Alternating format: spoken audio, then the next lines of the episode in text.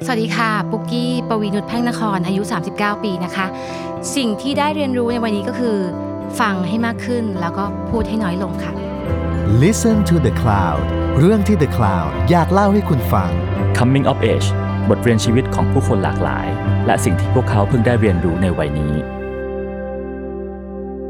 สวัสดีครับ นี่คือรายการ Coming of Age กับผมสงกรดบางยี่ขันนะครับ วันนี้ผมมีแขกรับเชิญคนพิเศษครับผม เธอเป็นอะไรหลาย ๆ อย่างเลยนะครับ เป็นทั้งนักแสดงเบื้องหน้า เป็นทั้งคนเขียนบทเบื้องหลัง ซึ่งเธอบอกว่าช่วงนี้เขียนบทน้อยมาก เพราะว่าเอาเวลาไปอยู่เบื้องหน้าเยอะนะฮะแต่ก็ยังมีเป็นยูทูบเบอร์ด้วยมีรายการของตัวเอง แล้วก็เป็นคุณแม่ที่สำคัญนะครับ เธอเป็นคนที่มีอารมณ์ขันติดตัวเยอะมากครับคุณปุกกี้ปวีนุชแพ่งนคร สวัสดีครับ สวัสดีค่ะ คุณปุกกี้ในวัย 39 ปี ใช่ค่ะ เพิ่ง 39มันไม่นานนะคะ ครับผม สมมติว่า ดัดเสียงทำไมคะ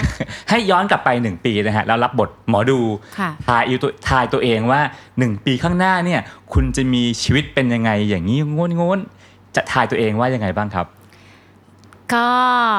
จริง ๆแล้วนะคะ ก็คือตอนนี้แหละ ที่จะใช่ทายตอนนี้แหละก็คือ น่าจะเป็นปุกกี้ที่ที่มีความสุขุม ทางด้านความคิดแล้วก็ทางด้านอารมณ์มากขึ้นค่ะอืมเป็นปีที่จะสุขุมขึ้น เป็นปีที่จะสุขุมขึ้น เป็นปีที่จะฟังมากกว่าพูดครับเพราะว่าปีก่อนๆเนี่ยพูดพูดพูดพูดพูดพูด อยากได้อะไรพูด อยากได้อะไรพูด จนจนไม่ค่อยได้ฟังอะไรรอบข้างอะไรอย่างเลยค่ะ แต่พอรู้สึกว่าผ่านมาอายุประมาณเนี้ยสามสิบเก้ากลายเป็นว่าเอ้ยหูเราเริ่มใหญ่ขึ้น เริ่มฟัง อะไรจริง ๆ มากขึ้นฟังทุกคนฟังลูก ฟังสามีฟังแม่ฟังเพื่อน มันกลายเป็นว่า เออเรารับอะไรเข้ามาในสมองแล้วขยำรวมเป็นอะไรที่ดีขึ้นมาได้เยอะมากอะไรเงี้ยอืมครับ แล้วถ้าเป็นดวงด้านการงานนะฮะคิดว่ามันจะเป็นการงานยังไงบ้างครับ น่าจะเป็นการงานที่ได้ทำอะไรที่ออกจากคอมฟอร์ z โซนมากขึ้นอืมเพราะว่าสมัยก่อนอาไม่ทำอะไรที่ คิดว่าตัวเองทำไม่ได้เลย ไม่ได้หรอกอันนี้ยาก อันนี้ไม่ได้หรอกอันนี้ฉันต้องทำไม่ได้ฉันไม่ได้เก่งขนาดนั้น แต่ปุ๊กกี้ในอนาคตน่าจะเป็นคนที่เอาวะ ลองดูซิจะทำได้ไหมอืมถือเป็นปีเฮงหรือปีชงฮะเป็นปีเฮงค่ะาต้องเฮงไว้ก่อนนะคะต้องแบบเออทำนายว่าตัวเองจะเฮงเฮงเฮงครับผม ก็แสดงว่าตอนนี้อายุ39เป็นปีที่ดีของปุกกี้เนาะถือว่าเป็นนะฮะปีที่ดีค่ะ เป็นปีที่สติสติสตัง ค์ครบขึ้นครับผมเป็นปีที่เอ่อรู้จักตัวเองมากขึ้นครับรู้จักว่าต้องการอะไรมากขึ้น รู้จักว่าฉันจะไปทางไหนมากขึ้นอะไรอย่างเงี้ยค่ะอืมถ้าย้อนกลับไปพูดเรื่องนิดนึงที่บอกว่าฟังมากขึ้นนะฮะค่ะเมื่อก่อนเป็นคนไม่ฟังคนเหรอครับ ไม่เชิงไม่ฟังเป็นคนฟังนะ แต่ว่าฟังเข้ามางั้นๆน่ะ ฟังฟังฉันรับฟังฉันเป็นคนดีฉันเป็นเพื่อนที่ฟัง ฉันเป็นแม่ที่ฟัง ฉันเป็นเอ่อภรรยาที่ฟังนะอืมฟังแล้วก็พูดออกไปเยอะด้วย แต่โฟกัสที่ อยากให้คนฟังเรามากๆมากกว่า ฉันจะพูดอย่างเดียวฉันอยากได้อย่างนี้นะ ลูกต้องเป็นอย่างนี้ สามีเป็นอย่างนี้นะ คือเหมือนเราโฟกัสว่าเฮ้ยพวกเธอต้องฟังฉันเยอะๆฟังฉันเยอะๆสิอย่างนี้ฉันต้องการอย่างนี้ แต่เราก็ฟังแต่ไม่ได้รับอะไรมาเลยอะครับเรารู้สึกอย่างนั้นจริง ๆ ว่าพอมานั่งคิดว่าลูกต้องการอะไร เอ้ยจำไม่ได้เลยอะสามีต้องการอะไรจำไม่ได้เลยอะอะไรอย่างเงี้ยก็มีคือฟังแต่ไม่ได้เข้าหัว ก็เข้าแต่ไม่ได้เอามาเป็นสาระกับชีวิตมาก เพราะเราโมวแต่โฟกัสกับ สิ่งที่เราจะพูดออกไปมากกว่า แล้วอะไรทำให้ช่วงนี้มันกลับมาตั้งใจฟังแล้วก็ถือสิ่งนั้นเป็นสาระฮะเอ่อน่าจะน่าจะต้องเป็นช่วงที่ช่วงที่ว่างงานหนักๆอะช่วงโควิดเนาะครับช่วงโควิดเนี่ยเป็นช่วงที่เกิดการเปลี่ยนแปลงเยอะมากค่ะพี่ก้องก็คือ เหมือนได้นั่งได้นั่งเงียบๆได้นั่งดูอะไรเยอะ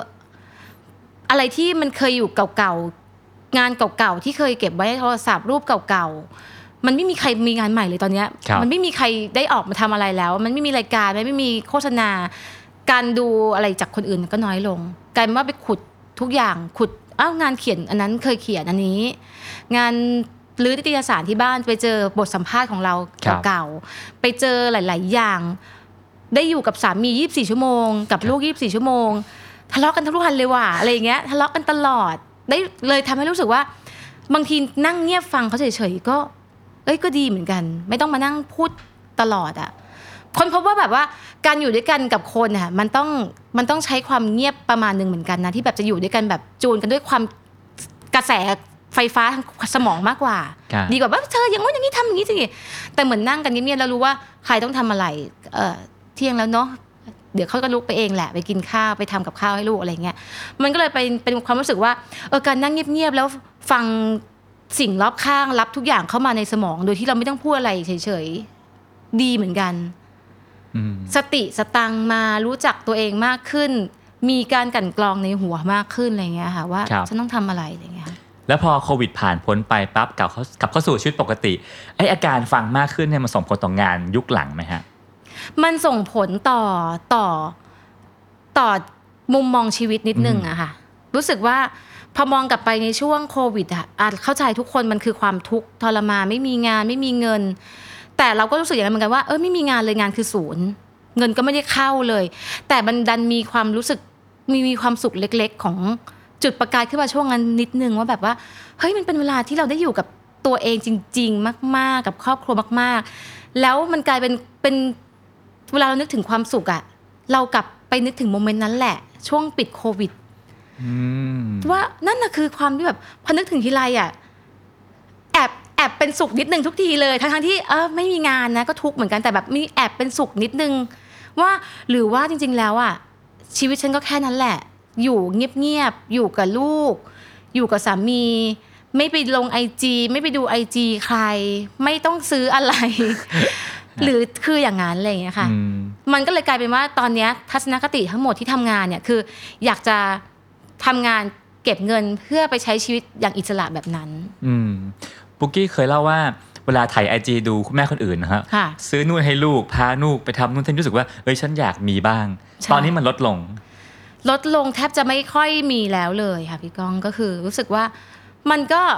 เหมือนเราไปมองเหมือนเราเหมือนเรารู้แจ้งเห็นจริงมั้งว่ามันไม่ใช่ความสุขของเราเลยอะคือเอ้ยก็อยากเมื่อก่อนเคยอยากซื้ออันนี้ให้ลูกนะ แต่ซื้อมาทีไรทุกทุกทีเลยว่ะพอเป็นพอไปได้นั่งคิดเงียบๆว่า เราซื้ออันนี้ให้ลูกอะสุขหรือทุกข์สุขหรือทุกข์เออแอบทุกข์ว่ะครับรองเท้าแพงมากแอบทุกข์นิดนึงว่ะยังด่าลูกมันทุกวันนี้เลยว่ามันแพงมากนะ มันไม่มีใครมีความสุขจากตรงนี้เท่าไหร่เลยอะเลยกลายเป็นว่าอ๋อหรือว่าฉันต้องอยู่เงียบๆฉันไม่ต้องไปตามเขามันไม่ใช่ความสุขของฉัน สมัยก่อนถ่ายไอจีเนี่ย ตาม Follow แต่คนที่ วันนี้ไปปาร์ตี้ที่ไหนนะอืมวันนี้แต่งตัวยังไงนะเขาหิ้วคอลเลคชันไหนนะ มีปาร์ตี้ที่ไหนนะ ปาร์ตี้วันเกิดใครดาราคนนี้เขาถ่ายรีสอร์ทที่ไหนนะครับสวยจังเลยอะไรอย่างเงี้ย ทุกวันนี้ unfollow คนแบบนี้ไปเยอะมากไลฟ์สไตล์แบบนี้เยอะมาก แล้วไป follow เอ่อบ้านและสวน ไป follow แบบคนที่เขาชอบโพสต์แบบแก้วกาแฟในสวนครับแล้วแคปชั่นคือ chill อะไรอย่างเงี้ยจะรู้สึกมีความสุขอิ่มเอมกับตรงนั้นมากกว่า อีกคนหนึ่งที่ชอบ follow คือคุณพอลล่าเทย์เลอร์ค่ะอืมชีวิตเขาดูแบบรวยมากเลยนะครับแบบว่าเออแต่ลึกๆที่เราเห็นก็คือความเป็นอิสระของชีวิตเขาที่อยู่กับลูกอะ่ะวันวันๆคือขี่ม้าอืมเดินอยู่ตรงถนนไม่ได้แต่งหน้าเลย ฉันเป็นนางเอกนะ แต่ฉันไม่ได้แต่งหน้าแล้วทุกวันนี้ฉันไม่ต้องแต่งหน้าให้ใครดูแล้ว เพราะฉันอยู่กับลูกกับสามีในแบบในบ้าน เป็นแบบมันดูแบบอบอุ่นนี่แหละแล้วเรารู้สึกว่า นี่แหละฉันชอบดูคนแบบนี้แปลว่าฉันอยากมีชีวิตอย่างนี้ตอนนี้ อืมไม่รู้พี่พูดอย่างนี้หรือเปล่าฮะว่าเมื่อก่อนเนี่ยเวลาอยากให้ลูกมีความสุขจะซื้อของให้ ซื้อของ หรือพาลูกไปทำกิจกรรมอะไรบางอย่างนะฮะเดี๋ยวนี้เวลาอยากให้ลูกมีความสุขทำอะไรให้ลูกครับเออเดี๋ยวนี้เมื่อก่อนอย่างที่พี่ก้องบอกเลย ซื้อของให้ลูกยิ้มให้ลูกมีความสุข เดี๋ยวนี้อยากให้ลูกมีความสุขก็คือ ให้เขาเป็นตัวเองอืมสังเกตว่าเวลาให้เขาเป็นตัวเอง บอกพูดอยากได้อะไรบอก อยากทำอะไรบอก นั่นน่ะลูกมีความสุขมากเลยอะลูกจะเห็นจากสีหน้าเลยว่าเขาผ่อนคลายที่จะแบบเล่าทุกอย่างให้กับเราแบบนี้อันนี้ทำไม่รู้เรื่องเลยเลขวิชาเนี้ย วันนี้เรียนครับไม่รู้เรื่องเลย ถ้าเป็นเมื่อก่อนอาจจะแบบไม่กล้าบอกว่าแบบเรียนไม่รู้เรื่องเดี๋ยวแม่ด่าอันนี้มาบอกเลยเรียนไม่รู้เรื่องเลยอะมีช่วยสอนหน่อยแล้วแต่หน้าเขาว่าดูไม่กดดันเลยนะว่าเขาเรียนไม่รู้เรื่องเขารู้สึกว่ามันสบายมากมันไม่แบบแม่ให้อิสระทางความคิดทางการแสดงออกทางความรู้สึก เราเลยรู้สึกว่า นี่แหละคือความสุขของลูกก็คือ การไม่ไปคาดหวังอะไรกับเขาขนาดนั้น ไม่คาดหวังแปลว่าไม่ต้องได้เกรดสีก็ได้ ไม่ต้องเลยค่ะ เพราะว่าไม่มีเลยค่ะตอนนี้ค่ะ ซึ่งไม่ทุกข์ใช่ไหมฮะเห็นลูกได้เกรดเลขตัวเลขไม่ค่อยเยอะนี่ก็ไม่ทุกข์ มันไม่ใช่ มันไม่ใช่ความ มันไม่ใช่ความทุกข์ระดับแบบสิบอย่างนั้นนะคะ ครับมันคือทุกข์ระดับหนึ่งสองว่าโอ้ยมันจะรอดไหมเนี่ย อืม มันจะยังไงวะ จะต้องทำยังไงดี หรือเราจะต้องไปเรียนหรือว่าอะไรเงี้ย มันก็จะมีบ้างตามภาษาคุณพ่อคุณแม่ที่แบบ ฉันก็ยังรักลูกอยู่นะ ก็อยากจะให้คือได้เกรดสี่ก็ดีกว่าเกรดหนึ่งแต่ไม่ได้ไม่เป็นไร ก็มีความทุกข์อยู่ แต่ไม่ได้รู้สึกว่าเอามันเป็นเป็นสาระของลูกแล้วแหละ ลูกก็ไม่ต้องโฟกัสหรอกลูกได้สี่อะครับสี่แบบสี่แบบโอ้ยลูกคืออ่านหนังสือจนหน้าเขียวนอนตีสามแล้วได้สี่มาให้มันมีชื่นใจเนี่ยมันมีไม่ชื่นใจเลยนะ มันมีชอบที่ลูกแบบ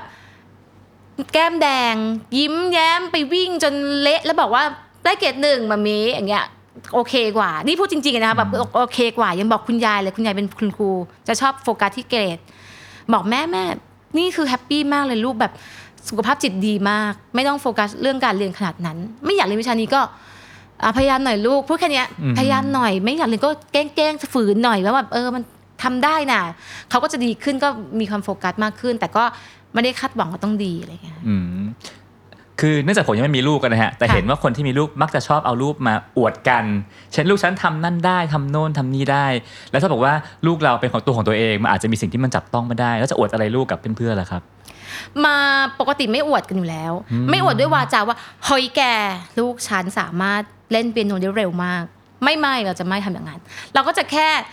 อะฉันปลื้มใจฉันโพสต์ลงแล้วกันนิดหน่อย แบบ ดูนะเนี่ยพูดน่ารักจังเลยเธอดูสิอะไรเงี้ยอืมแล้วเพื่อนก็จะมาชื่นชมเอง แต่เพื่อนก็จะรู้ว่านี่ไม่ใช่การอวดนะ คือ คือเพื่อนๆญาติญาติๆหรือคนรอบข้างเราอะเราคิดว่าคือคนพิเศษที่เราอยากจะแชร์โมเมนต์ดีๆ มากกว่าค่ะอืมใครมีอะไรมาเจอเฮ้ยมาแชร์รูปเลยอุ๊ยตายน่ารักจังเลยอะไรเงี้ยมันจะเป็นทางนี้มากกว่าโชคดีที่ในวัยเนี้ยเอ่อทัศนคติและความคิดมันคัดกรองคนที่ไม่จำเป็นกับเราออกไปหมดแล้ว รอบข้างมันเหลือๆแต่คนที่ อยู่กับฉันมานานและเข้าใจว่าเราทำอะไรกันอยู่ การโพสต์รูปลูกเล่นดนตรีเก่งๆว่าลูกเก่งๆอะมันจะรู้แหละว่าเราไม่ได้อวดหรอก แต่อยากให้มึงดูชื่นชมกับกูสิลูกเป็นอย่างนี้มึงเป็นยังไงอะไรเงี้ยอืมมันก็จะเป็นทางนี้มากกว่า ก็คือ ยิ่งแก่ยิ่งจะมีคนที่แบบใช่อยู่รอบตัวน้อยลงน้อยลงขึ้นเรื่อยๆอะไรเงี้ยค่ะมันคัดกรองกันไปก็ก็ก็เลยจะเข้าใจกันครับว่ากันว่าเอ่อชีวิตของคุณแม่นะฮะจะขึ้นกับ อายุของคุณลูกมากกว่าอายุของคุณแม่ซะอีกนะฮะคือลูกอายุเท่านี้แม่ก็ต้องมีชีวิตที่เกี่ยวข้องกับลูกประมาณนี้ ซึ่งตอนนี้ลูกปุกกี้อายุ12เนาะคนโต 12 คนเล็ก 8 ค่ะ การที่ต้องเลี้ยงลูกอายุ 12เนี่ยต้องเป็นคุณแม่แบบไหนฮะเอ่อต้องเป็นคุณแม่ที่ที่ทันสมัยอืมในด้านความคิดหลายอย่างมากค่ะพี่ก้องก็คือ มันเราจะอยู่จุดเดิมไม่ได้ เราต้องทำตัวเหมือนเป็นเพื่อนเขาเลยอะค่ะอืมเพราะว่า เอาจริงความข้างในเนี่ยหน่อยมากว่าตายแล้วเลี้ยงลูกวัยรุ่น จะเกิดอะไรขึ้นไหมจะเป็นโรคซึมเศร้าเก็บกดฆ่าตัวตายทำร้ายตัวเองไหมถ้าเกิดไม่ได้ดังใจอะไรเงี้ย เราก็เลยคิดว่าปกติแล้วเด็กวัยรุ่นเนี่ย มันจะชอบแบบว่ามีปัญหาก็ไปไปบอกเพื่อน อืมมึงทำยังไงดี เธอทำยังไงดี ฉันเป็นแบบนี้แล้วก็ว่าทำยังไงจะเบี่ยงให้เขาอะเอาการไปบอกเพื่อนมาบอกเราบ้าง ก็เลยคิดว่า ก็ทำตัวให้เหมือนเพื่อนเขา อย่าทำตัวให้เหมือนพ่อแม่เขา พ่อแม่ก็จะบอกว่า เกิดอะไรขึ้น อืมทำไมผิด ตอนนี้เปลี่ยนแล้ว เวลาลูกทำลูกเพิ่งทำ iPad หายครับเหรอเหรอยังไงหายตรงไหนนะ แล้วยังไงทำไงกันดีเนี่ย จะพูดอย่างนี้กับลูกแทนว่าทำไงกันดีอะลูกต้องบอกบอกครูคนไหน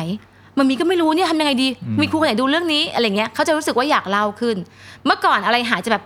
ตรงไหน หายได้ยังไง เราไม่ได้คิดว่าคำถามว่าหายได้ยังไงใครจะตอบได้วะอืม จริงหนูทำ iPad หายได้ยังไงล่ะคะเอาเพ่อหนูลืมค่ะอะไรเงี้ยมันตอบไม่ได้ เราก็ไม่ถามคำถามนั้นแล้ว เราถามแค่ว่า เอ้าทำไงกันดีอะลูก หายไปแล้วเหรอ นึกได้ตอนไหน ถามเป็นแฟกต์มาเลย นึกได้ตอนไหนครับ อ๋อ ตอนเที่ยงแล้วหนูได้บอกใครไหม เอาไงดีอะหรือให้มันมีบอกครูหรือพุทธจะบอกเอง กลายเป็นว่าพอพูดอย่างเงี้ย เขาจะพยายามนึกเลยว่า พุทธทำหายตอนวิชานี้มามี แต่พุทธน่ะกลับมาแล้วนะ แล้วพุทธก็ ได้เห็นว่ามันตั้งอยู่แล้วมันอะไรเงี้ยเขาจะเล่าแบบอืมเหมือนเขาเล่าให้เพื่อนฟังอะค่ะ แล้วลูกก็จะไม่รู้สึกว่าตายแล้ว iPad หายโดนตีแน่เขาจะรู้สึกว่ามีคนพร้อมจะช่วยตลอดเวลาเลยว่าเฮ้ยแม่ support นะเดี๋ยวเดี๋ยวเราจะช่วยกันว่ามันหายเดี๋ยวจะเอากลับมาให้ได้ ถ้าไม่ได้จะต้องโดนทำโทษอะไรสักอย่าง แต่เดี๋ยวก็ยอมเลยว่าเพราะว่ามันไม่ได้ร้ายแรงอะไรขนาดนั้น เพราะเคยบอกแล้วว่าทำผิดโดนทำโทษได้นะครับ ตามสมควรที่ต้องโดนทำนึกออกไหมอืมลูก แต่มันมีไม่ได้ว่าแต่ลูกต้องโดนทำโทษสักอย่าง เดี๋ยวค่อยมาว่ากันว่าคืออะไร เขาก็จะผ่อนคลายขึ้นอืมมันก็เลยรู้สึกว่าอ่าเลี้ยงแบบเป็นเพื่อนกันมันก็ดีนะคะครับอให้เขามาบอกเราดีกว่าการเป็นเอิ่มคุณแม่ของที่มีลูกวัยรุ่นนะนะฮะ ได้เจอคำถามประเภทที่ เอ้ยโห อึ้ง อึ้งไปเลย ตอบไม่ถูกเหมือนกัน เจอคำถามประเภทนี้บ้างหรือยังครับคำถาม อึ้ง เขาจะไม่ค่อยถามนะเอ่อน้องพุทธจะไม่ค่อยถามคำถามอึ้งๆแต่จะชอบ มีพฤติแบบมีแบบเหมือนเขาเป็นพฤติกรรมที่ออกมาเอง เหมือนแบบเหมือนจริง ๆ มันคือการย้อนอะเวลาย้อนผู้ใหญ่อะทำไมทีแบบนี้ยังอืมทำเลยอะไรอย่างเงี้ยเหมือนป้าป้าเขาจะชอบบอกว่า พุทธอย่าลงไปนอนกับหมาที่พื้น มันจะทำให้ขนเข้าจมูกงนอย่างนี้ พูดทุกวันเขาจะนั่งลงไปนอนทุกวันกับหมา วันหนึ่งป้าป้าแบบคงลืมตัว ลงไปนอนกับหมาเขาก็จะพูดว่าป้าป้า อย่าลงไปนอนกับหมานะ เพราะมันจะทำให้ขนเข้าจมูกอย่างงู้นอย่างนี้ เหมือนทุกอย่างแล้วเขาก็อมยิ้มนิดๆด้วยนะอืมเหมือนเขารู้ว่า ผมไม่ได้ย้อนนะครับ ผมพูดอย่างที่คุณพ่อสอนผมนั่นแหละ ไม่ได้เป็นการก้าวร้าวนะครับ เราใช้กฎเดียวกันไงคุณพ่ออะไรเงี้ยอืมก็จะเป็นสิ่งที่เออ มันก็มีวิธีย้อนอย่างเจ็บแสบของเขาเหมือนกันนะอะไรอย่างเงี้ยค่ะ อืมครับเอ่อ ถ้าเกิดสังเกตเอ่อรูปในไอจของคุณปุ๊กกี้ก็จะเห็นว่ารูปของลูกชายเนี่ยจะไม่ค่อยยิ้มสักเท่าไหร่ค่ะใช่ไหมฮะตอนนี้มีโอกาสที่หน้าเขาจะยิ้มบ้างขึ้นหรือยังฮะมีโอกาสแล้วค่ะพี่เอ่อช่วงประมาณปี 2 ปีที่แล้วเนี่ยเป็นช่วงที่แย่ที่สุด ในการถ่ายรูปลูกลงไอจีเลยก็คือ ไม่มีใครให้ความร่วมมือกับแม่เลย ทั้งๆที่รู้ว่าอาชีพของแม่คือการแบบว่า มีลูกอยู่ในไอจีเออเดี๋ยวมีการจ้างงานเป็นนมอะไรอย่างเงี้ย ก็จะมีบ้างที่แบบเออใช้ลูกเป็นเครื่องมือเล็กน้อยอะไรอย่างงี้ที่แบบว่าครับอันเงี้ยแต่ไม่มีใครร่วมมือ แล้วทำไมลูกไม่ร่วมมือล่ะฮะเพราะว่าคาดเดานะคะ อาจจะเป็นคนโตเนี่ยเป็นวัยรุ่นแล้วอืมมีความอายว่าแบบ ผมจะยิ้มหรือผมจะไม่ยิ้ม ถ้าผมยิ้ม ผมจะแพ้เพื่อนอะเพื่อนเดี๋ยวเห็นเดี๋ยวไม่เท่เพราะเพื่อนใช่เดี๋ยวไม่เท่เพราะเพื่อนผมเนี่ยเห็นไอจีแม่ทุกคน แต่ถ้าเกิดเห็นผมยิ้มในไอจีแม่เพื่อนจะไปร้อนแน่เลยว่าเฮ้ยพุทธมึงยิ้มอะไรอย่างเงี้ยอาจจะเป็นไปได้ ก็เดาเดาว่าเพราะว่าคนที่โรงเรียนจะตามแม่เยอะอะไรอย่างเลยค่ะก็เลยจะไม่ค่อยยิ้มเวลายกยกกล้องขึ้นมา ยิ่งกว่าไม่ยิ้มคือการหลบหน้าไปเลย มุดหายวิ่งหนี คนเล็กก็เลยเอาตาม อืม จริงๆ คนเล็กเนี่ยอยู่ในวัยที่แบบยิ้มแป้นแลนอยู่ได้ แต่พอเห็นพี่ชายที่เป็นไอดอลไม่ทำก็จะไม่ทำบ้าง แต่ว่าช่วงนี้ก็เป็นช่วงวัยรุ่นแล้วเหมือนเขาจะมีความสนใจในไอจตัวเองมากขึ้คนรับก็ตัดสินใจเปิดไอจีให้เขาอยู่แล้วตั้งนานแล้วอะค่ะ ตอนนี้ให้เขาดูแลเองละแต่ก็ยังดูแลอยู่ครับห่างๆนะคะเขาก็จะมีความแบบว่า grooming ไอจีเขาแล้วว่าแบบภาพลักษณ์ของพุทธจะต้องออกมาเป็นยังไงในไอจีอะไรเงี้ยก็จะมีบ้าง แล้วก็แบบอยากแคร์ในเรื่องของ follower มากขึ้นอ่า เหมือนว่าเหมือนคงไปคิดได้ว่า ถ้าฉันให้แม่ฉันถ่ายรูปลงไอจีบ่อย ๆ follower ฉันต้องเยอะแน่ๆเลยอะไรอย่างเงี้ยอืมก็จะมีความร่วมมือเล็กน้อย แต่ก็ไม่มาก ก็แปลว่าเขาปรึกษาคุณแม่ว่าอยากให้คน follow เยอะต้องทำยังไงดีมีปรึกษาบ้างไหมฮะมีปรึกษาปรึกษาแต่แบบแต่เก๊กนิดหน่อย วางฟอร์มว่าแบบมึงถ้าเกิดยอด follower นี่มันเพิ่มจากตรงไหนมามีทำไมเขาถึงรู้จักเราเขามาตามเราจากอะไร ก็เข้าทางแม่เลยเข้าทางแม่ทันที ก็เขาตามจากแม่นี่แหละลูก ถ้าเกิดพูดนะยิ้มน่ารักน่ารักใช่ไหมในไอจีแบบนี้แล้วมีแท็กชื่อพุทธใช่ไหมครับเขาก็จะไปตามพุทธลูก จากนั้นมาก็เริ่มมี attitude ด้านบวกในการถ่ายรูปกับแม่มากขึ้น แล้วเขาก็แบบมีกับมีแก๊งเพื่อนเขานะคะ ที่แบบว่าเออทำ IG อย่างงู้นอย่างนี้ แต่ว่าหน้าหน้าที่น่าชอบก็คือเขาเริ่มมีความแบบว่าขาย IG เขา present IG เขาด้วยความสามารถอืมเหมือนเนี่ย ถ้าจักให้คนตามก็ไปลองเล่นอะไรที่มันดูทำคลิปที่มันสร้างสรรค์ไหมอะไรอย่างเงี้ยซึ่งเขาทำอยู่แล้วนะ ถ่ายคลิปด้วง ถ่ายคลิปแบบมายากลอะไรเงี้ยเมื่อก่อนเคยทำค่ะตอนหลังเขาลบอยู่ดีเขาก็ลบไปหมดเลยค่ะเหมือนแบบไม่ใช่ไม่ใช่ concept ฉันขอเปลี่ยนหน่อยอะไรอย่างเงี้ยตอนนี้ก็เริ่มกลับมาทำเหมือนเดิมอืมเขาก็เริ่มรู้ทางในการแบบเป็นคนในโซเชียลแล้วอะไรอย่างเงี้ยค่ะครับนั่นก็เป็นเป็นชีวิตชีวิตเรื่องเรื่องลูกนะฮะค่ะทีนี้ถ้าในแง่ของความรัก อายุ39เนี่ยความรักมันต่างไปจากตอนอายุแบบ 25 30ไหมครับ ต่างเหมือนกันค่ะยี่สิบห้าสามสิบเป็นเป็นช่วงแห่งการแบบรัดเชือกใส่คู่รักแบบอย่างแน่นๆน่ะอืมแบบว่าต้องรัดอย่างนี้นะต้องจูงมาทางนี้ต้องเป็นอย่างนี้ต้องผูกกับฉันไว้อะไรอย่างเงี้ยค่ะ แต่พอวัยสามสิบเก้าที่ใกล้จะสี่สิบแล้วเนี่ยฉันเริ่มดิฉันเริ่มปลดเชือก คลายเชือกแล้วนิดนึงครับเหมือนเหมือนสาวเชือกให้ไปไกลจากตัวได้บ้างเล็กน้อย เมื่อก่อนที่บอกว่าตอนผูกเชือกแน่นๆน่ะแน่นนี่คือทำอะไรบ้าง แน่นนี่คือแบบ เช็คสามีว่า วันนี้ทำอะไรบ้าง ที่ไหนกี่โมง แอบดูโทรศัพท์หัวเราะเลยค่ะ แอบดูโทรศัพท์บ้างว่าเขาไปอย่างที่บอกจริงไหมอืมไปเที่ยวกับเพื่อนไม่ให้ไปบ้าง โทรตามบ้างเช แต่งตัวยังไงต้องบอกเขาอืมโอ๊ยทุกเรื่องเหมือนลูกอะไรอย่างเงี้ยค่ะก็คือแน่นมากไอตอนอารมณ์เช็คไลน์สามีเนี่ยฮะอยากจะเห็นข้อความจากผู้หญิงหรือไม่อยากเจอครับ ใจหนึ่งก็รู้สึกว่าการเจอแม่งก็สะใจดีเหมือนกันนะคะครับจะได้แบบจัดการให้เข็ดเด็ดขาดไปเลยอะไรอย่างเงี้ย เหมือนว่าการเหมือนเอาเอาผลมา support การกระทำของเราว่าฉันทำทั้งหมดมันไม่ผิดเห็นไหมนี่คือสิ่งที่ฉันหามาตลอดแล้วมันก็จริงอืมแต่ จริง ๆ แล้วก็มันคือความมันคือความสบายใจของเราด้วยมั้งที่เราได้แบบได้รู้ว่าเขาอยู่ในร่องในรอย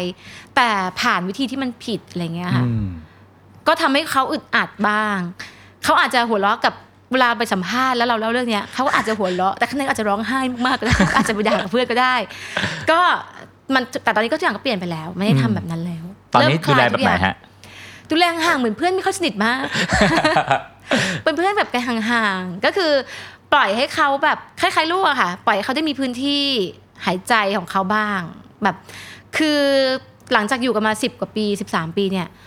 มันก็คือความไว้เนื้อเชื่อใจระดับหนึ่งอยู่แล้วเลยอะเกือบจะร้อยเปอร์เซ็นต์เกือบเว้นสักสิบเปอร์เซ็นต์แล้วกัน เอาไว้แบบเผื่อแบบลังเลอะไรสักอย่าง แต่มันก็คือความไว้ใจที่แบบว่า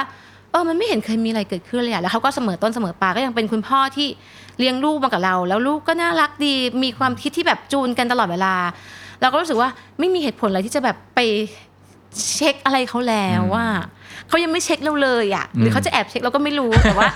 เขาไม่เคยทำให้เรารู้เลยว่าเราว่าเขาเช็คเราอะไรเงี้ยก็รู้สึกว่าการให้ความไว้วางใจน่าจะเป็นการให้เกียรติอย่างหนึ่งด้วย ในชีวิตคู่ คือทุกครั้งที่เช็คอะแล้วเขารู้อะก็ทะเลาะกันทุกครั้ง ก็คือสั่นคลอนชีวิตคู่มาก เราก็ต้องเลิกทำค่ะอืมเอ่อ หึงหวงลดลง แล้วทำยังไงให้ความรักมันยังคงเท่าเดิมหรือเพิ่มมากขึ้นล่ะฮะมันความรักเอ่อเท่าเดิมหรือมากขึ้นเหรอคะไม่รู้ว่ามันไอเท่าเดิมมันเท่าเดิมไม่แน่ไม่รู้มากขึ้นหรือเปล่า แต่เขาน่าแต่จากที่ดูอะเขาน่าจะรักเรามากขึ้นเรื่อยๆอืมค่อนข้างมีความมั่นใจในตัวเองมาก เหมือนว่าพอมันเข้าใจกันมั้งคะพี่ก้องเหมือนว่าพอมันแบบว่าจูนกันหมดรู้ใจกันไปหมดอะมันกลายเป็นว่าเราเราทั้งคู่ต่างเป็นคนที่แบบเอ้ยขาดกันไม่ได้ ต้องมีเธอต้องมีฉันต้องไปด้วยกัน กลายเป็นว่าตอนเนี้ยเขาแบบเลือกที่จะไปกับเรามากกว่าไปกับเพื่อน เหมือนแม้แต่เพื่อนจะบอกว่าเฮ้ยไปกินเหล้ากันไหมคืนนี้อะร้านนี้มันมีนู่นเลยนั่นกลายเป็นว่าแบบไม่อยากไปอะอยากนอนดู Netflix กับเธออะไรอย่างเงี้ยมากกว่าแล้วรู้สึกว่า เออ นี่มันคือความรักมากขึ้น หรือว่ามันคือการแก่ตัวขึ้นนะเราก็เราก็ไม่แน่ใจ แต่ก็เป็นนิมิตหมายที่ดีว่าเหมือนเหมือนเราอยู่ตัวกันแล้วอืม เหมือนความรักเราอยู่ตัวกันแล้วว่าเราเราอยู่กันด้วยความแบบความเข้าใจทั้งเป็นเพื่อน ทั้งเป็นแฟน ทั้งเป็นแบบคู่ชีวิตทั้งเป็นญาติมิตรที่แบบสายเลือดเดียวกันแล้วอย่างเงี้ยค่ะอืมเป็นไปได้ไหมฮะว่าพอพอเราไปเอ่อเรียกว่าไม่ไม่รัดเขาแน่นมากเขาก็สบายใจที่จะอยู่กับเรามากขึ้น เป็นไปได้มากๆ เหมือนเมื่อก่อนเนี่ยมันมันมันก็มีแบบคำสอนนึงคือแบบยิ่งยิ่งลึงยิ่งลังไว้อะเขาจะยิ่งขืนตัวเองออกไป แต่พอไม่ลังอะ มันก็จะมาเองมันจะกลับมาเอง สมมติว่ามันเป็นวิธีหนังกับอย่างหนังกระติกมั้งคะครับขอไปกินเหล้าได้ไหมเฮ้ยไปเลย ไม่ต้องรีบกลับไปเลยทำไมไม่ให้เรารีบกลับ มันจะมีคำถามว่าทำไมอะหรือจะรีบกลับ แล้วก็จะรีบกลับมาจริงๆเหมือนแบบว่า ถ้าเราไปแบบคาดคันว่าต้องกลับต้องอะไรเงี้ยมันจะไม่อยากกลับเลยอะจะแบบอยู่กับเพื่อนไปตลอดอะไรเงี้ยแต่ถ้าพอเราแบบว่า ได้เลยจ้าตามสบายไปเธอะไปเออ จะรู้สึกคิดถึงเมียทันที จะรีบกลับบ้านทันทีอืม ค่ะแล้วแล้วพอในวัยนี้ฮะมีมีความรักอะชีวิตคู่เริ่มลงตัวแล้ว ลูกโอเคแล้ว แล้วกับครอบครัวที่ใหญ่ขึ้นนะฮะเรามองครอบครัวที่ใหญ่ขึ้นเนี่ยในมุมมันได้เปลี่ยนไปไหมครับ ครอบครัวที่ใหญ่ขึ้นคือคุณพ่อคุณแม่ของคุณเราพ่อคุณแม่ของสามี เปลี่ยนเหมือนกันอย่างอย่างเอ่อที่เคยเล่าว่า จริง ๆ เมื่อก่อนเนี่ยค่ะก่อนตอนที่จะมาแต่งงานกันอะครอบครัวเราอะมันจะมีความเป็นสับเซตย่อยสับเซตเล็ก ครอบครัวเธอ มีแม่เธอพ่อเธอ ครอบครัวฉัน มีแม่ฉันพี่น้องฉันอืมครอบครัวเราก็เป็นเซตเล็ก ๆ อยู่เซตหนึ่งซึ่งมันซ้อนทับกันอยู่แบบ งงไปหมดว่า เวลาเกิดซิทูเอชันนี้ ฉันจะไปอยู่สับเซตไหนดี เช่นปีใหม่จะไปบ้านใครดี เออปีใหม่ไปบ้านแม่เธอ ไม่ได้ฉันโกรธอีก ไปบ้านแม่เธอฉันก็โกรธไปอะไรอย่างเงี้ย มันจะมีความสับเซตที่เราจะต้องปรับจูนกันตลอด แล้วก็มีทะเลาะกันบ้าง มีแบบโอ๊ยไม่เข้าใจกันทำไมถึงต้องเป็นเธอ บ้านเธอ บ้านฉัน บ้านเรา แต่ ผ่านมา 13 ปีมันกลายเป็นว่าไอ้สับเซตสับเซตพ่อแม่ของเขาของเราอะเล็กลง แต่เป็นเซตของเราเซตบ้านเรา เราเธอลูกสองคน เป็นเซตที่ใหญ่ขึ้น เหมือนว่าตอนเนี้ยเวลาเรา react กับคนรอบข้างมันจะกลายเป็นพวกเราแทน บ้านเรา ครอบครัวเรานะ คือแค่นี้ แม่จะไปไหนอ่าเดี๋ยวรอถามครอบครัวเราก่อนนะเธอจะไปไหนอันเงี้ยมันจะกลายเป็นว่า มันมันมันมีความเป็นเรามากขึ้นอะค่ะเหมือน priority มันจะเป็นแบบครอบครัวของเราแล้วอะไรเงี้ยแต่ก็ไม่ได้ทิ้งครอบครัวอื่น แต่เหมือนมีการจัดสรรที่ถูกต้องมากขึ้นอะไรเงี้ยค่ะแล้วทำยังไงให้ให้คุณพ่อคุณแม่เราไม่งอนนะฮะมันก็ต้องงอนบ้างทำยังไงเหรอคะจริง ๆแล้วเอ่อมันก็เป็นมันมันมันมันไม่ได้เปลี่ยนทีเดียวอืมการจะบอกว่าฉันไปเที่ยวญี่ปุ่นกับที่บ้านแล้ว ไม่ได้เอาแม่ไป แม่งอนไหมมีงอนเหมือนกันทำไมไม่ชวนแม่ ไปไม่ชวนพ่ออะไรอย่างนี้ แต่พอพอพอเราเริ่มทำขึ้นมาบ่อยๆอธิบายว่าเอ้ยเราก็ไปอย่างนี้ทำให้มันเป็นเรื่องปกติแบบว่า ครอบครัวมันต้องเป็นอย่างนี้แหละแม่ คุณพ่อคุณแม่เขาเป็นเขาเป็นเป็นเป็นด้านที่ต้องเป็นคนเข้าใจลูกอยู่แล้วอะค่ะ เป็นสถาบันที่ต้องเข้าใจเขามีพื้นฐานในการที่จะเข้าใจลูกทุกอย่างแหละ แต่เขาจะเข้าใจเมื่อไหร่เท่านั้นเองเขาพร้อมจะเข้าใจอยู่แล้วอืมเมื่อเขาเจออย่างนี้บ่อยว่าเอ้าเขาไปเที่ยวกันเออดูรูปหลานกับลูก สะพ้ายลูกอะไรก็ดูมีความสุขดีเนอะเออก็ได้เหมือนกัน พอมันเริ่มซึมซับว่ามันเป็นอย่างนี้มันเป็นแพทเทิร์นนี้นะเขาก็เริ่มปรับตัวกันได้ว่า เออ ครอบครัวลูกมัน ถ้าเขาอยากจะชวนเราเดี๋ยวเขามาชวนเองแหละงานปีใหม่งานอะไรอย่างเงี้ย มันกลายเป็นว่าเราอยู่กันได้แบบนี้แล้วอะค่ะ มาคุยเรื่องชีวิตงานบ้างนะฮะค่ะงานในวงการบันเทิงเนี่ยที่ผมเห็นส่วนใหญ่เนี่ยคนเขาจะเริ่มจากงานเบื้องหน้าก่อนค่ะอายุมากขึ้นก็ผันตัวไปบ้างเบื้องหลังมากขึ้น แต่ปุกกี้เนี่ยตรงข้าม ก็ไม่เชิงตรงข้ามเท่าไหร่ คือเอาเอาจริงๆนะตอนแรกๆที่เข้าวงการอะเล่นโฆษณาก่อนอ่าใช้หน้าตาอันไม่สวยของเรานี่แหละค่ะเล่นโฆษณาก่อน แล้วก็ไปเล่นหนังครับจากนั้นมาก็อยู่ดีก็ปรับตัวเองเรียนจบปรับตัวเองไปอยู่เบื้องหลังแทนอืมไปทำแคสติ้งโฆษณาครับหาคนไปเล่นนู่นเล่นนี่อะไรอย่างเงี้ยค่ะเปลี่ยนอีกพอสักช่วงอายุหนึ่งเปลี่ยนเป็นเบื้องหน้าอีก ก็แล้วตอนนี้ก็คือเบื้องหน้ายาวผสมกับเบื้องหลังไป อืมอื มันจะมีความงงๆในตัวเองนิดนึง ช่วงที่สับสนว่าตัวเองชอบอะไรไม่ชอบอะไรช่วงนั้นนะคะซึ่งถือว่าก็ก็ถือว่าเรียกว่าเป็นเคสที่แปลกนะเพราะปกติพอผู้หญิงอายุมากขึ้นเนี่ยจะหายจากเบื้องหน้าไปมากขึ้นเนาะแต่พวกเย่ตรงข้ามคือได้ออกกล้องมากขึ้นเรื่อยๆเรื่อยก็ไม่เข้าใจเหมือนกันว่าทำไมอย่างงานช่วงนี้เป็นงานประเภทไหนฮะงานช่วงนี้จะเป็นอ่อจะเป็นตามจะเป็นตามแบบ ตามแพแพลตฟอร์มที่เขาคิดกันเลยค่ะครับสมมติช่วงที่แล้วจะเป็นซีรีส์เยอะๆ ก็จะก็จะทำเอ่อเล่นซีรีส์เล่นอะไรอย่างเงี้ย ช่วงนี้เขาจะแบบฮิตแบบว่ามีคลิปมีรายการทาง YouTube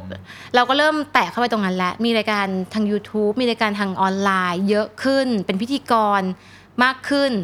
เอ่อเล่นจะเริ่มไปเล่นหนังเล่นอะไรอย่างงี้เยอะขึ้นเล่นละครมากขึ้นอะไรอย่างเงี้ยค่ะครับแล้วมุมมองต่อต่อการทำงานณปัจจุบันเนี่ยต่างจากช่วงเข้าวงการใหม่ๆไหมครับ มุมเอ่อต่างมาก ก็คือเมื่อก่อนเมื่อก่อนจะอย่างที่บอกจะชอบอยู่ใน safe zone ตัวเองมากอืมเวลาคนจ้างงานบอกว่า ให้ปุกกี้เล่นละครโอเคได้ได้ได้เล่นละครคือสบายมาก อะไรก็ตามที่ไม่เป็นตัวของตัวเอง ไปสวมบทคนอื่น อันเนี้ยชอบมาก รู้สึกว่าฉันทำได้ แต่พอเขาเริ่มบอกว่าเอออยากให้มันเป็นพิธีกรบนเวที MC ครับ เริ่มกระเถิบออกมาแล้วเอ้ยไม่ทำไม่ได้ สมัยก่อนก็เลยจะเป็นการทำงานในเซฟโซนของตัวเองอะค่ะ คิดว่าทำอะไรได้จะรับอันนั้นทำให้เราอะพูดได้ว่าเสียโอกาสไปเยอะมาก ในช่วงแรก ๆ ที่เข้าวงการอะไรอย่างเงี้ยค่ะ แม้ปัจจุบันก็จะดีขึ้นแล้ว แต่ก็มีบ้างที่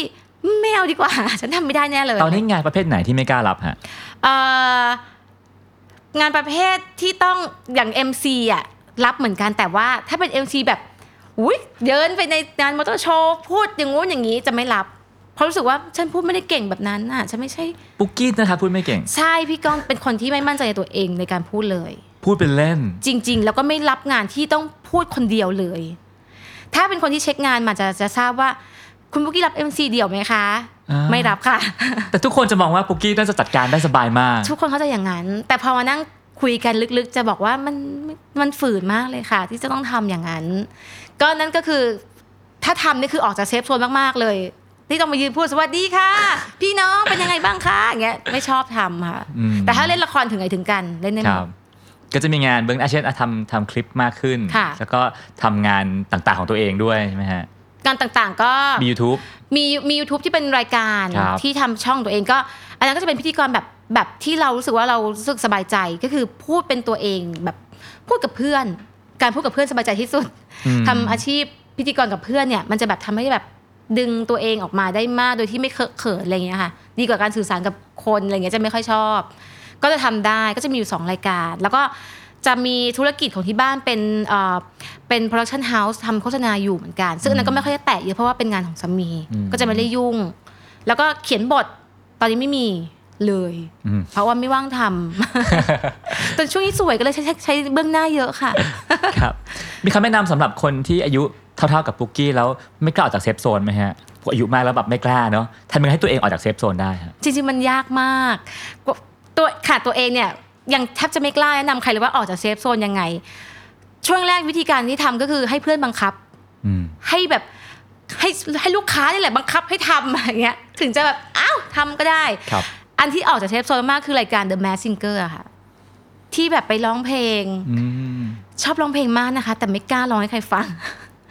รายการนั้นเป็นรายการที่แบบช่วยออกมาร้องเพลงใส่หน้ากากหน่อย ตอนแรกไม่ไม่ได้กลัวมากไม่เอาขอโทษไม่เอาจนต้องมีพี่บอกว่าทำได้ทำเถอะเขาก็แบบเออช่วยทำเถอะทำจนอะ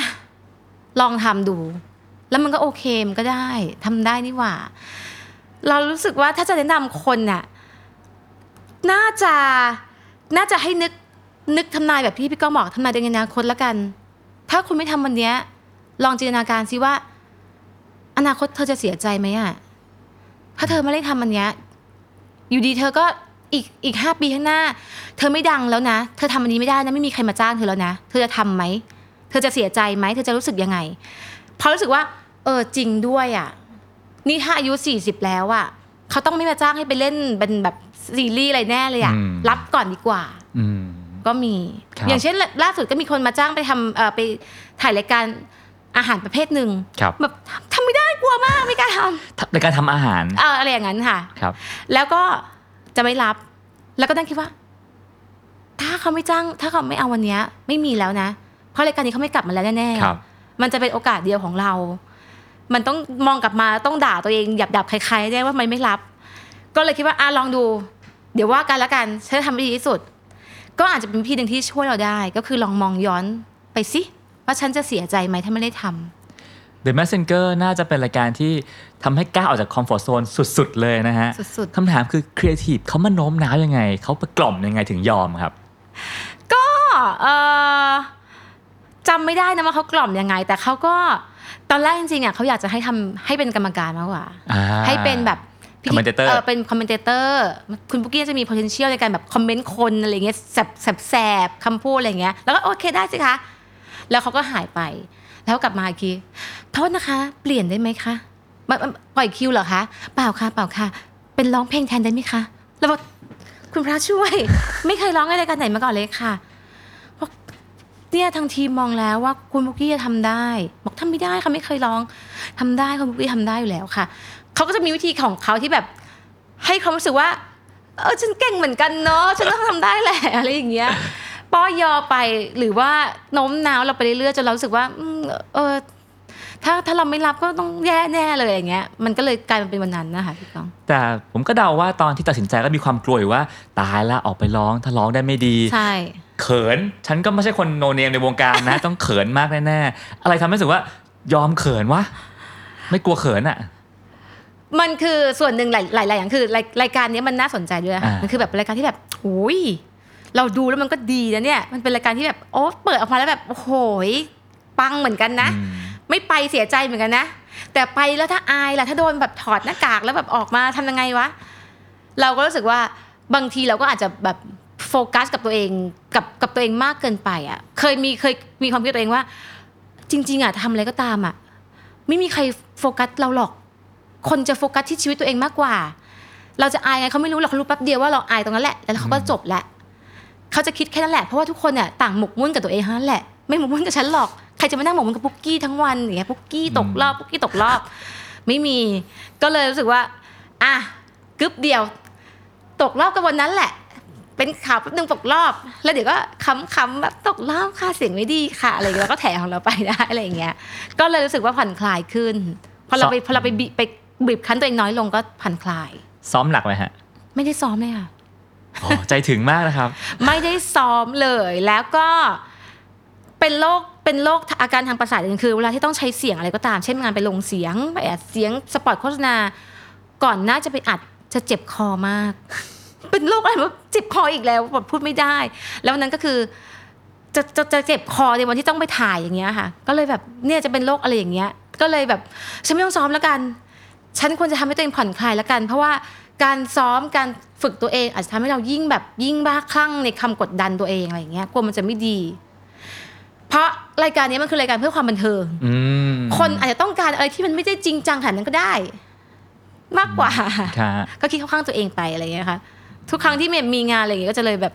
ไม่ค่อยได้แบบไม่ไปซ้อมอะไรจริงจังไม่ได้ไปเรียนเพิ่มเลย บอกทีมงานที่ทำว่า สกิลการร้องเพลงของดิฉันก็คือร้องในคาราโอเกะและห้องน้ำนะคะ ได้ใช่ไหมคะทีมงานโอเคเนาะเขาบอกโอเคค่ะได้ค่ะอืมก็เลยก็เลยสบายใจค่ะครับ ก็เลยทำให้มีเป็นก้าวแรกในการเรียกนะฮะเบิกทวารทั้งหมด ใช่นะฮะเป็นการแบบออกมาจาก comfort zone แล้วก็พอมองกลับไปก็รู้สึกไม่เสียใจเลยรู้สึกดีใจมากที่ได้ทำอะมันคือแบบอุ้ยฉันจะไม่มีโอกาสนั้นแล้วแน่ๆอะไรอย่างเงี้ยครับ เอาละมาถึงคำถามสุดท้ายแล้วนะครับ เวลาที่ปุกกี้ต้องอวยพรวันเกิดคนอื่นๆทั่วๆไปฮะมักจะอวยพรว่าอะไรครับ Happy Birthday เฉยเลยค่ะ มีคำขอให้นู่นนี่นั่นไหมฮะ ไม่มี ทำไมเป็นครับ คนที่ถ้าไปดูใน IG หรือใน Facebook วันเกิดใครจะเขียนว่า สุขสันต์วันเกิดนะ สุขสันต์วันเกิดนะ เรารู้สึกว่าเราเป็นคนที่ เป็นคนคิดเยอะมั้งคะเหมือนว่า เวลาดูหนังหรือเวลาอะไรก็ตามอะ คนดูหนังอย่างเงี้ย ออกมาจากโรงก็ต้องรู้สึกว่า เฮ้ยมาถกกันสิว่ามันเกิดอะไรขึ้นในหนังตีความมาสิตีความมาเลย พระเอกมันเป็นอย่างนี้เว้ยจริงๆเริ่มคนแบบไม่การไม่พูดแล้วความคิดมันอยู่ในหัวเราทั้งหมดอะมันลึกล้ำมากกว่าตรงนั้นมากๆอะฉันจะไม่บอกเธอแค่นั้นหรอกมันไม่ครบฉันจะไม่ถกกับเธอหรอกว่าพระเอกมันเป็นอย่างนี้เพราะมันจะอย่างนี้ ทุกอย่างฉันรู้อยู่ในหัวฉันเอง ฉันไม่ถกฉันจะฉันจะพูดเลยว่า ไม่รู้ว่ามึงอย่างเงี้ยอืมก็ว่าตามนั้นแหละเพราะเป็นคนไม่ชอบพูดอะไรอย่างนี้ออกมา เหมือนกันโอยพรมันเกิด คล้าย ๆ กันก็คือมีมันมีเป็นเหมื่นล้านคำในหัวเราอะเราไม่อยากจะบอกว่า ขอให้คุณพระศรีรัตนตรัยคุ้มครองเธอนะให้แบบอย่างเงี้ย เราก็จะแบบ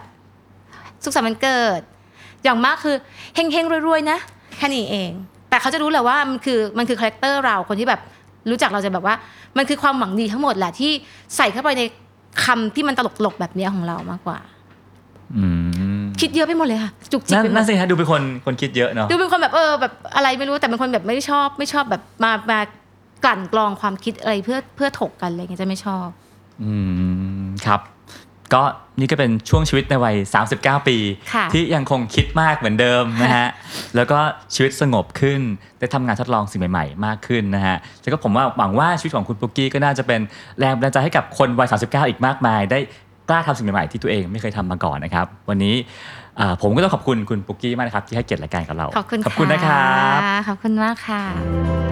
ติดตามเรื่องราวดีๆ และรายการอื่นๆจาก The Cloud ได้ที่ readthecloud.co หรือแอปพลิเคชันสำหรับฟังพอดแคสต์ต่างๆ